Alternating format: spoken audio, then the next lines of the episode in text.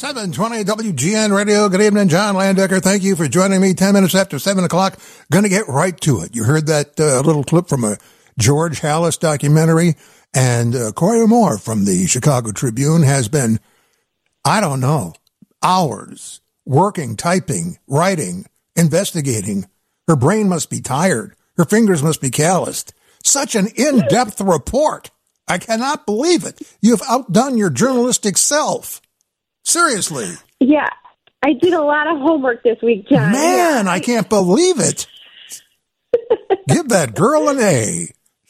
oh, you too kind. How are you? No, uh, listen, this is the Vintage Chicago Tribune 10 key moments in George Halas's life on the 40th anniversary of his death.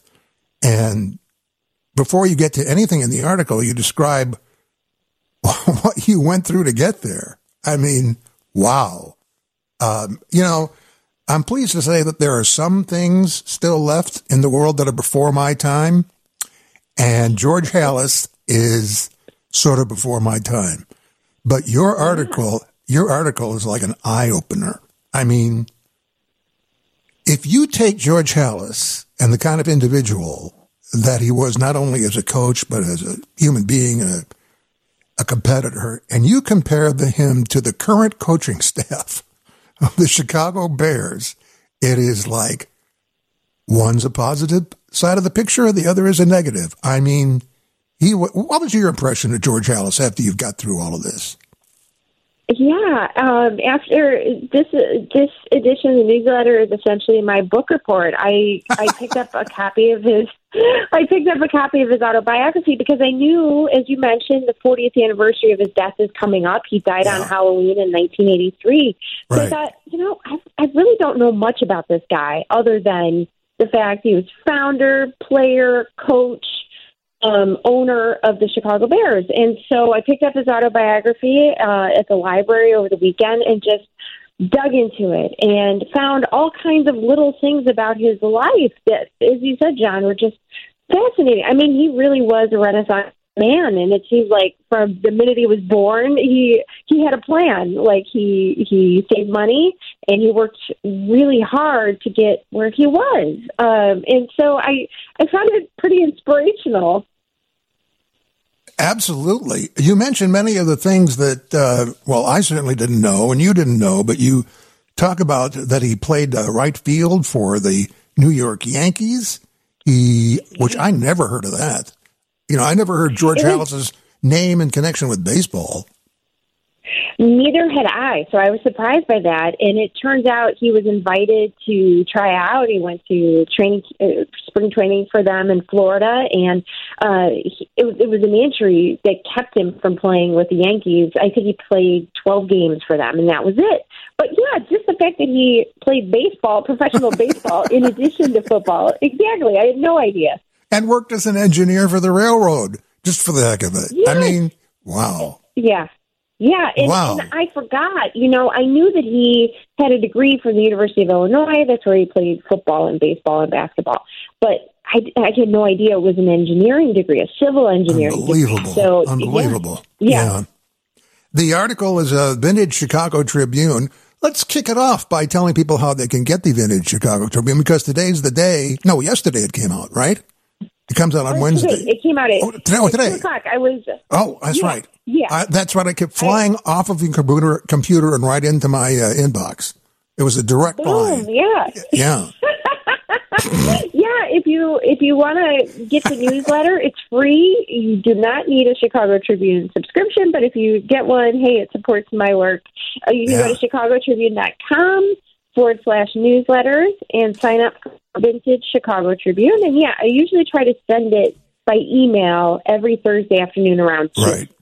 I have to tell you, if you have not subscribed to this, it doesn't cost anything. You really should because Kori does an amazing, amazing job on researching so many different aspects of Chicago history, utilizing the massive archives of the Chicago Tribune. And we'll get to more of what I'm talking about when we come back on 720 WGN. Uh, 720 WGN, John Landecker with the Chicago Tribune's Kori Rumore, who's uh, got a great uh, vintage article this week about the uh, about George Halas, and she's distilled it down to uh, 10 significant moments in an unbelievable life, quite frankly. And that, uh, that comment there that he would sell tickets at Wrigley Field to Chicago Bear fans so they could sit right behind the opposing team's bench is just like so wacky. And then there was another story I saw today that he had a dog with him uh, at the games. And if he needed an extra timeout, he'd get the dog to run out on the field. I mean, this is this is just great. Did anybody ever do a, a, a dramedy about this guy? I mean, man. I mean, I know there's a lot of yeah. documentary stuff, but I mean, you know, like a based on reality story. Because what uh, I had no idea. Anyway, let's get to the article because I don't want to. We don't have that. You know what? We always need more time with you, but then you know, I've always been told it's good to leave them wanting more. So I guess that's Aww. okay. Yeah, that's right. Yeah. That's right. I so, love spending time with you too, John. Thank oh, you. it's a mutual highway. If that's a, an expression, I don't even know. Um, so you want to get to uh, some of these uh, milestones, like the uh, you have here July 24th, the first one, 915, the Eastland disaster that uh, many people have learned about over the years. Yeah. I had no idea about this one until a couple years ago. Uh, George Halas, during the summer uh, between high school and when he went to the University of Illinois, he spent a year at home to make some money. He worked for a company called Western Electric. And so during the summer between high school and college, um, he he was working, I think, in the payroll department, and also he was trying to bulk up so he'd be ready to play college football because he was kind of a skinny dude. Anyway, long story short, Eastland disaster. This is 2,500 employees and their families from Western Electric uh, are get aboard this boat called the Eastland in the mm-hmm. Chicago River, and right. this thing lifts to the side and falls on its side, and more than 800 people died. And initially, when the Tribune published a list of all the victims' names, George Halas's name was on that list. No he kidding. was supposed to be there, but he was running late that morning because, like I said, he was trying to work out. He was trying to put on weight. So he just missed it, and some of the friends that he worked with also just missed it or were pulled to safety. Yeah. Um, so they're almost they're he we came very close to not ever knowing about a George Halas. Um, but yeah, he narrowly avoided that incident. Let's go to September 17th, 1920, the American Professional Football Association. He was a founder, I take it. Yeah. So uh, he at this point he had moved to Decatur to work for a starch company called A.E. Staley Company. Uh, also, I did not know until a few days ago that the Staley Company that's what they did. They made starch. Anyway, so he's hired at this company they're like, hey, we'll, you know, we'll hire you, we'll show you the ropes, and at the same time, uh, why don't you build? Back in those days, companies would form these sports teams because right. it was good advertising yeah, for them, right? Exactly. Because yes. You got the name of the company all over your jersey. Anyway, so he's the representative for the Staley, Decatur Staley's football team, mm-hmm. and he and eleven other owners realize of, of these teams realize, hey, we're not organized. So it's like if you wanted to play against one of these other teams, you call them up the day before and be like, hey, can you get here? So they all met in Canton, Ohio, in the showroom of an automobile dealership, and this is where they all decide to form the American Professional Football Association, which eventually becomes the National Football League. So he's not only the founder of the Bears, he also is the founder, one of the founders of the NFL. Um, and so the team stays in Decatur for another year until you know they they're not making a ton of money playing in front of people in Decatur, and that's when the Staley Company owner says, "Why don't you move to Chicago? There's a bigger opportunity for you there."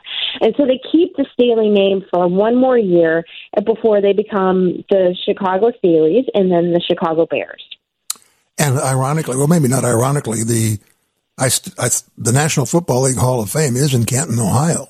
So exactly right. What goes around comes around, so to speak. Exactly. And Halas was one of the initial inductees when it opened in 1963. Amazing. And he said something about that, how it was great to be back there because, yeah, it's, it's where the NFL was founded. Talk about how when he signed Red Grange, uh, Okay, that's a big that's a big deal.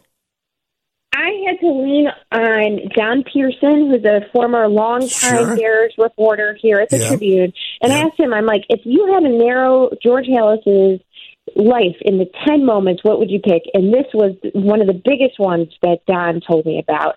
Signing Red Grange. Red Grange, it's hard to believe this now. He was the first player in professional football to use an agent. So he he knew he was, everybody wanted him, and this Mhm. agent came in and spoke for him. And so Red Grange was one of the first players to get a, a big cut of whatever the ticket sales were, the program sales. So the first year he signs with the Bears, he's making some really decent money. Yeah. Um, and and Halas knew by having this big name that wherever they went, people would want to see Red Grange. Um, and again, he he's out of the University of Illinois, just like George Halas was. So I think there was a lot there that Halas liked. Well, that was a, yeah. It's like a big name signing. You know, people knew who Red Grange was before he signed with uh, anybody. He was like a Absolutely. a superstar. Uh, had, had achieved that kind of status already. I mean, even as a kid, I knew Right. Red, I had heard stories about Red Grange. Um, you say that on December twenty seventh, nineteen twenty nine, he stepped away from coaching for the first time. Yeah, there would be. I think there were two, er, two or three different times during his career where Halas said, "You know what? I somebody else needs to take charge of this." And I think in this case, it was because he had his hands in a lot of different pots.